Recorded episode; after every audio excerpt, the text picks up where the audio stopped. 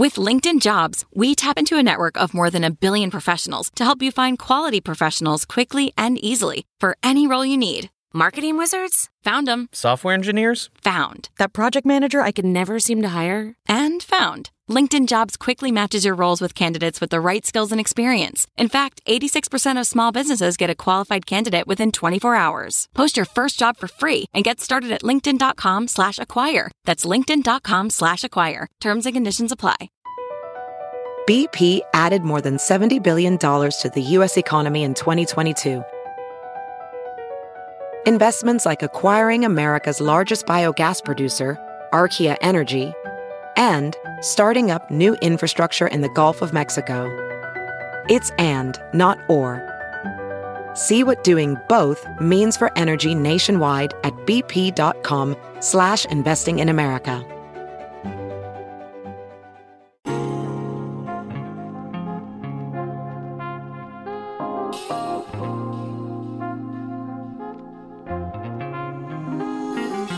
Hi, everyone. Thanks so much for joining us today on China Corner Office, a podcast powered by the China Project, a New York based news and information platform that helps the West read China between the lines. I'm Chris Marquis, a professor at the Cambridge Judge Business School, and today we are joined by Brandon Bochenski, the mayor of Grand Forks, North Dakota, a place that has been in the news recently due to a controversial Chinese investment that has been featured in the New York Times and a number of other national media outlets. Furthermore, following this attention, a Senate bill was proposed that would ban Chinese investment in agribusiness, citing national security concerns. Brandon provides a lot of helpful context on both the establishment of the corn mill under question, which is proposed by the Chinese company Fufeng, but also details on the sources of political opposition and some suggestions to local leaders who face similar dilemmas when international investment meets rising nationalism. A couple of highlights of the show for me include Brandon's detailed discussions of how such transactions take place. For instance, it is important to understand that U.S. domestic siting firms actually help determine the shortlist candidate locations of many of these investments. There are also a number of contractual issues to understand, as well as CFIUS, clearance, and other details. We also discussed the labor and other benefits that the plant would bring to Grand Forks. While an oft quoted point of resistance is the proposed plant's closeness to a U.S. Air Force base, what was interesting to me is that Grand Forks already has another Chinese investment. Actually, an aircraft company, Cirrus Aircraft, has an assembly plant in Grand Forks that is directly owned by the Chinese state owned Aviation Industry Corporation of China, or AVIC. At the time of this investment, about 10 years ago, there was not much debate on the topic. Thus, timing and today's tense times in US China relations are clearly playing a role here. As Fufeng is a non state owned agriculture company, at least on the face of it, it has a lot fewer national security concerns than a Chinese owned state aircraft company. There's lots of interesting on the ground issues regarding Chinese investment in the US in this episode. Thanks so much for listening and enjoy the show. Brandon, welcome to China Corner Office. Like I mentioned, had been interested in your case after reading that New York Times article and want to learn more about this corn mill that's under discussion to be sited in Grand Forks. I guess, you know, my first question is can you just give us some general background on this debate and what's going on with the establishment of this corn mill? Yeah, that's correct. So, who the city had initially worked with, the EDC brings these projects, but they don't necessarily know in depth infrastructure questions. So, when these firms are looking, one of the biggest pieces on where they're going to site something is do you have the wastewater infrastructure, the rail infrastructure, the transportation infrastructure? So early on, our communication was really with that siting firm, which I believe they're based out of New Jersey. It seems to be pretty regular mm-hmm. practice, but that was a company that we worked with. I know they whittled it down from unlimited number of sites down to, to 25 and then eventually down to four and down to two. You know, I'm not sure if in the right. end they made the final choice, probably not, but they certainly whittled the field down, which included Grand Forks as one of the four finalists and ultimately two and then the finalist. So, one of the things that you mentioned that really caught my interest was this about the siting firm. A lot of times you read things in the media about how the Chinese government is trying to, through companies, buy up valuable land close to different military other sites. But can you say a little bit about how the actual process happens, whereby a company acquires industrial property and and what the siting firm is. I assume it's a U.S. based. Yep. So the state of North Dakota already has a, a, law on the books as part of the Century Code that forbids foreign entities from owning farmland, and they define it as any land that is capable of producing crops. There's a number of exceptions. One of the exceptions is uh, for usage of uh, industrial projects. So if they're going to build an industrial complex, you know, they're able to do that. Company would have to make the construction within a certain period of time. So the state already has some protections in there. This land that was purchased was part of our long range plan as a city, as industrial land. It's on three sides there's already business taking place the other side is the interstate you know it's a good site that's got rail access it's close to water and wastewater infrastructure I mean, it's got that transportation need, having a, an interstate exit just to the north of it and, and, good access to the south. So, multiple in and out. So, it is a good site for this type of value added ag, and it's right in a, a park. Uh, we call it our Agriculture Industrial Park in Grand Forks that has the likes of uh, Simplot. It has a North Dakota Mill and Elevator. It's got Philadelphia Macaroni. It's got the Red River Biorefinery. So, you already have a number of these types of value added ag businesses already operating in this direct area. And can you say a little bit more about what the actual corn mill will involve and actually what the site is like? There is some discussion about agricultural land being prohibited for foreign companies or Chinese companies. How is the land zoned? What's going to be built there, et cetera? It's roughly a $700 million plant. It'd take in about 25 million bushels of corn. The main products they produce would be amino acids. That's going into animal feeds, your livestock, whether it's cattle or swine, be lysine and threonine, I believe, is the, the two products that it would produce. The employees, it would intended to be, a, from what they're telling us, a very modern facility. So it would have a lot of automation, roughly 233 direct employees, but then they're going to need a lot of ancillary services. So your your welders, your HVAC, your plumbers, your electricians, that would be sort of embedded contractors, as well as a lot of logistics help. So the rough estimate that the Economic Development Corporation gave us was somewhere north of 700 total direct, indirect, and induced jobs. So a lot of jobs for a city of our size. So you said in the process initially you, you, didn't realize or wasn't even disclosed that it's a Chinese company.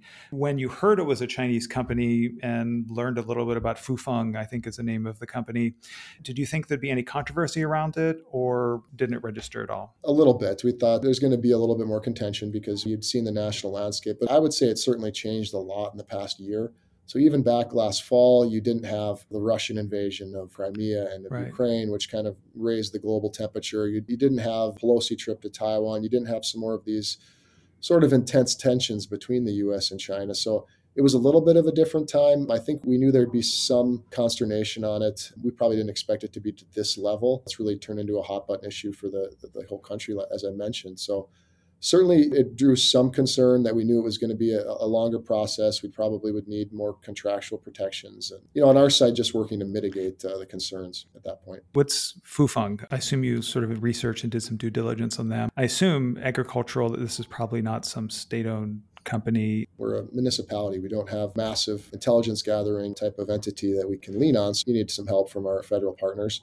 But you know, we obviously did some research early on. We need to make sure it's a legitimate company that we're working with. As you did the research, they're one of the largest producers of MSG, largest producers of amino acids. It's a very large company, multi-billion dollar company that's fairly well known across the world. They sell products in 120 different countries, including the US already. It's a publicly traded company on the Hong Kong Stock Exchange. One of the biggest questions we had early on is their Chinese government ownership, and there is not, but you still have conversation of how much freedom do you know all Chinese companies really have from the government there. And that's certainly debatable, and people are in a wide spectrum there of their beliefs on that front. Like you said, I mean, there is debate on actually how much control the government or CCP might have over private companies. Is there any other experience that you, in Grand Forks you've had with Chinese owned businesses? That was probably one thing that made it more palatable or something that we thought we could work through. There's a company called Cirrus Aircraft. It's a they have a large airplane manufacturing facility here. It's been here for a little more than a decade now. It was purchased uh, actually by a Chinese government entity, so it is wholly owned by the Chinese government. You know, that's been operating, like I said, for 10 years. There really hasn't, I think, the average person until this uh, sort of recent conversation. But I don't think the average person would even have known that it was Chinese owned. Again, that's about 300 employees. They're all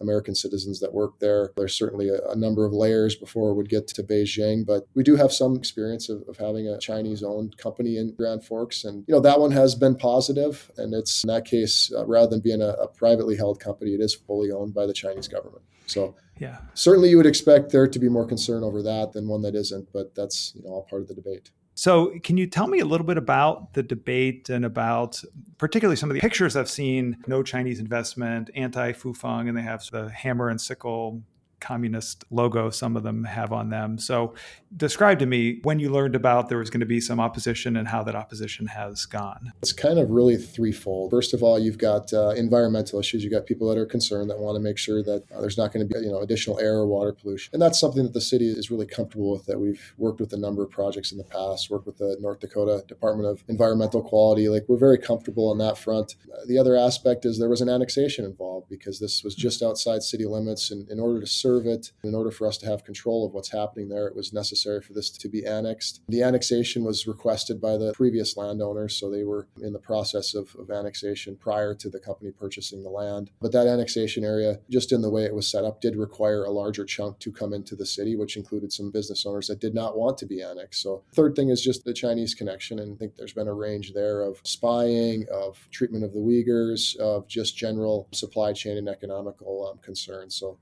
that in and of itself probably is multifaceted, but there was sort of already a, a, multifaceted pushback. Are there hearings or public discussion about this? obviously have a very open city council that, that's had really vigorous debates and citizen comment periods. So at time, it's sort of a nature of the beast these days in politics. Right. You know, the debate has gone far beyond just the facts and certainly personal attacks and, and, things that are ugly, unfortunately, have taken place during this. But uh, you got to work through it and, and, you've got to try to stick to the facts as best you can and, and have good conversations on the project. I saw recently there was some potential legislation proposed sounds similar to the legislation you already have at the state level around agricultural land and i think it listed like china russia and north korea the companies from those countries would not be able to buy uh, us farmland I think it was mostly discussed in the context of national security issues. You also mentioned more generally sort of concern with human rights and treatment of populations like the Uyghurs.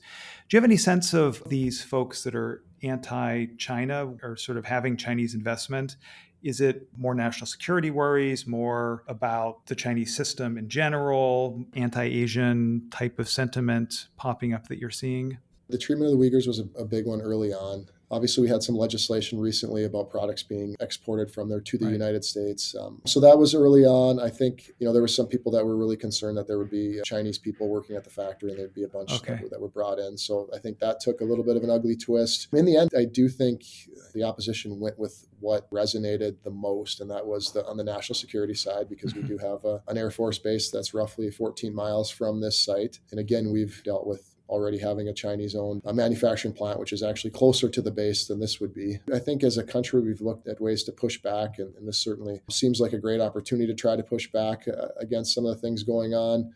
Um, in China and the tensions that we've had. So I think it, that piece resonated probably more than anything else. So that's really where it's pushed to at this point. It's really focused on the national security side. And I'm curious. I mean, I think you and the government of Grand Forks is obviously in support of this for probably many reasons. I mean, you have a deep understanding of the type of company, type of jobs, potential benefits it's going to bring to the city.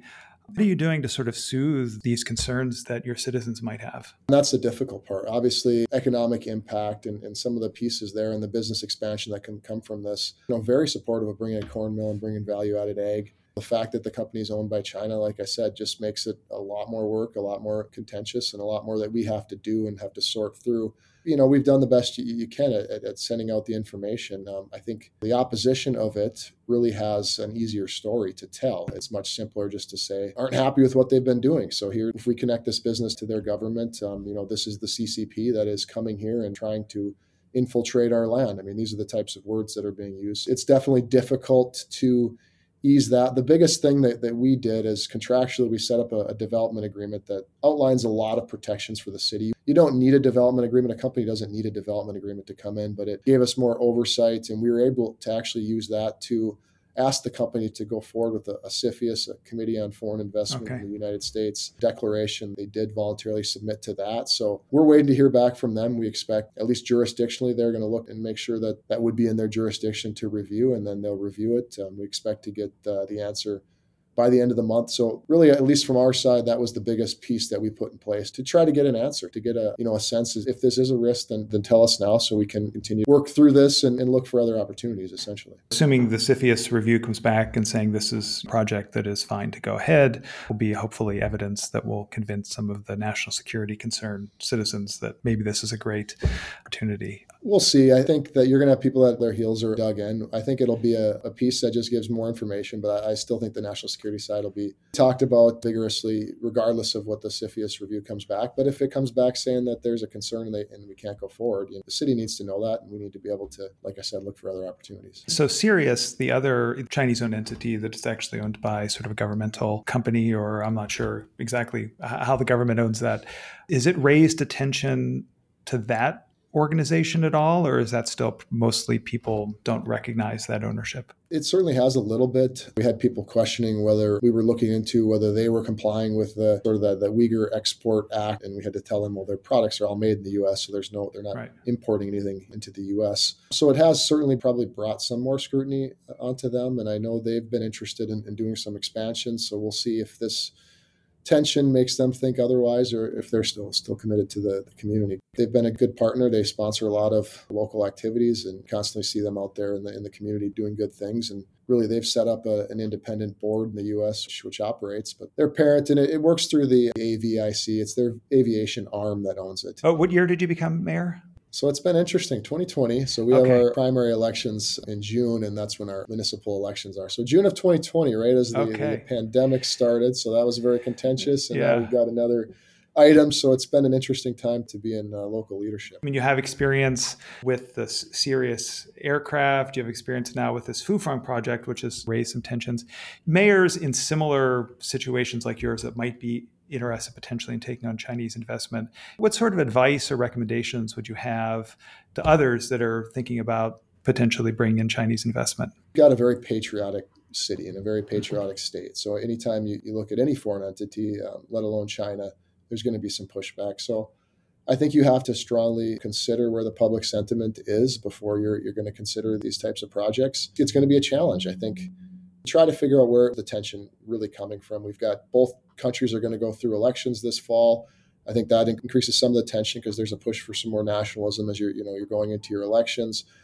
I really only see us going one direction or the other. I mean, either as the two largest economies, we've got to either work together and find a path forward, or it's probably leading to some type of conflict. I don't think anybody wants to see that. So it's really hard at a local level to gauge the, the temperature, but I think timing is everything. And in this current time, I think it's very difficult to try to even look at these projects and to even, I mean, we're just in the due diligence and the vetting stage, and we're getting this level of pushback. It hasn't been finally decided by any means. So be prepared for a challenge, I guess, is the best advice I can okay. give them. I know there's probably different sediments uh, maybe on the coast than there is in the central part of the country. So they, there's more ownership in, in, California and other places than there is here. So it's more unique. From what you said, this in general seems like a really good project for Grand Forks and assume that you want to continue to international business, assuming that we don't go down this conflict route, that things hopefully continue to stay open.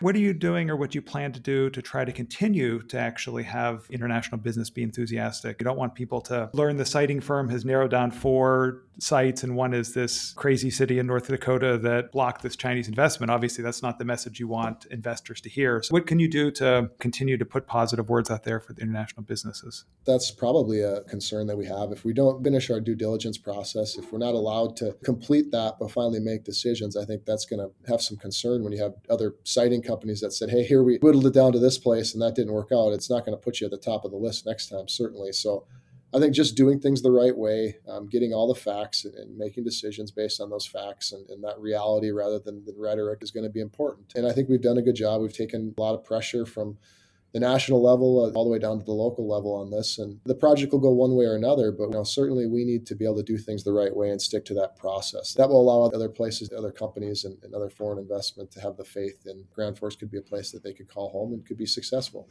Great. Well, I think sort of the message that I've taken is facts and process should be the core of actually decisions like this. And and there's a lot of things out there in public conversation, the media that might be engineered to not allow people to think about facts or the process. And from what you described to me, it is something where you need to let this process go through. Now they're undergoing the CFIUS review, which is an important check of the facts, and it's part of the process. And I hope that no matter how things work out, that actually it's a situation where correct due diligence and process was followed. And I'll look forward to following up with you about it a later podcast, hopefully. You know, we should have more information, uh, obviously, going into September, but into the future, it'll be interesting to see where this truly ends up because it's kind of a bellwether for the country right now. And it's got a lot of the buzzwords, a lot of the key topics that people want to talk about and want to think about. It's kind of fallen a little bit on our lap here locally, which is kind of odd because this type of foreign policy should really be taking place at the national level, but it's being discussed here and we're willing to take it on, but it, will be interesting. In a couple months, we'll have to check back and just see where we're at. Like you mentioned, I mean, these are the kinds of things that should be taking place potentially at the national level, but the situation is they're happening every day all around the US and even the world. So having this background and in-depth discussion of actually what the situation is is really really valuable so just really want to thank you so much brandon for taking the time to talk to us on china corner office today thanks for having me take care